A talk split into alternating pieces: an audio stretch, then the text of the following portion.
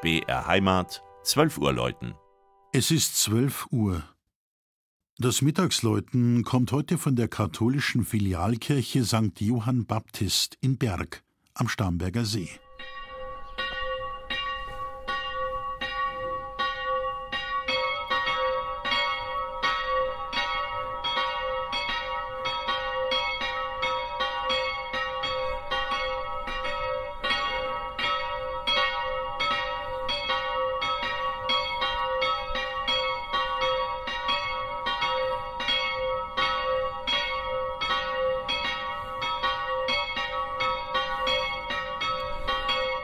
Bereits vor 1200 Jahren, anno 822, wird in einer Urkunde der Ortsname von Berg im Landkreis Starnberg genannt als Perge cum Basilica.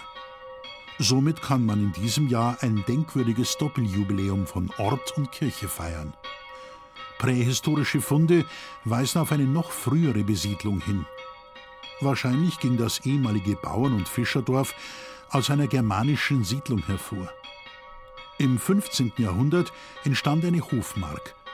Zu den Besitzern zählten die Münchner Patrizierfamilien Liegsalz und Hörwart, ehe die Wittelsbacher die Geschicke des kleinen Ortes mit beeinflussten. Ihre Geschichte ist eng mit der des Schlosses Berg verbunden, von dem aus König Ludwig II. am 13. Juni 1886 im See den Tod fand. Die Filialkirche St. Johann Baptist liegt an einer Geländestufe und ist ein geschütztes Baudenkmal.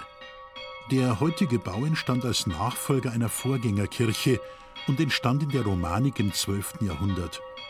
Ein wehrhaft wirkendes Langhaus, dicke Mauern und die halbrunde Apsis aus mächtigem Bruchsteinmauerwerk lassen das hohe Alter erahnen. Es handelt sich um das bedeutendste romanische Bauwerk des Landkreises. In Spätgotik und Barock erfuhr die Kirche Veränderungen. Man erhöhte den Dachstuhl, vergrößerte die Fenster und schmückte die flache Decke mit Stuckaturen. Der barocke Altar gehört zu den eher jüngeren Einrichtungsgegenständen. In seiner Mitte steht die Rokoko-Figur des Kirchenpatrons Johannes des Täufers. Noch aus spätgotischer Zeit stammt eine Madonna sowie ein Heimgang Mariens.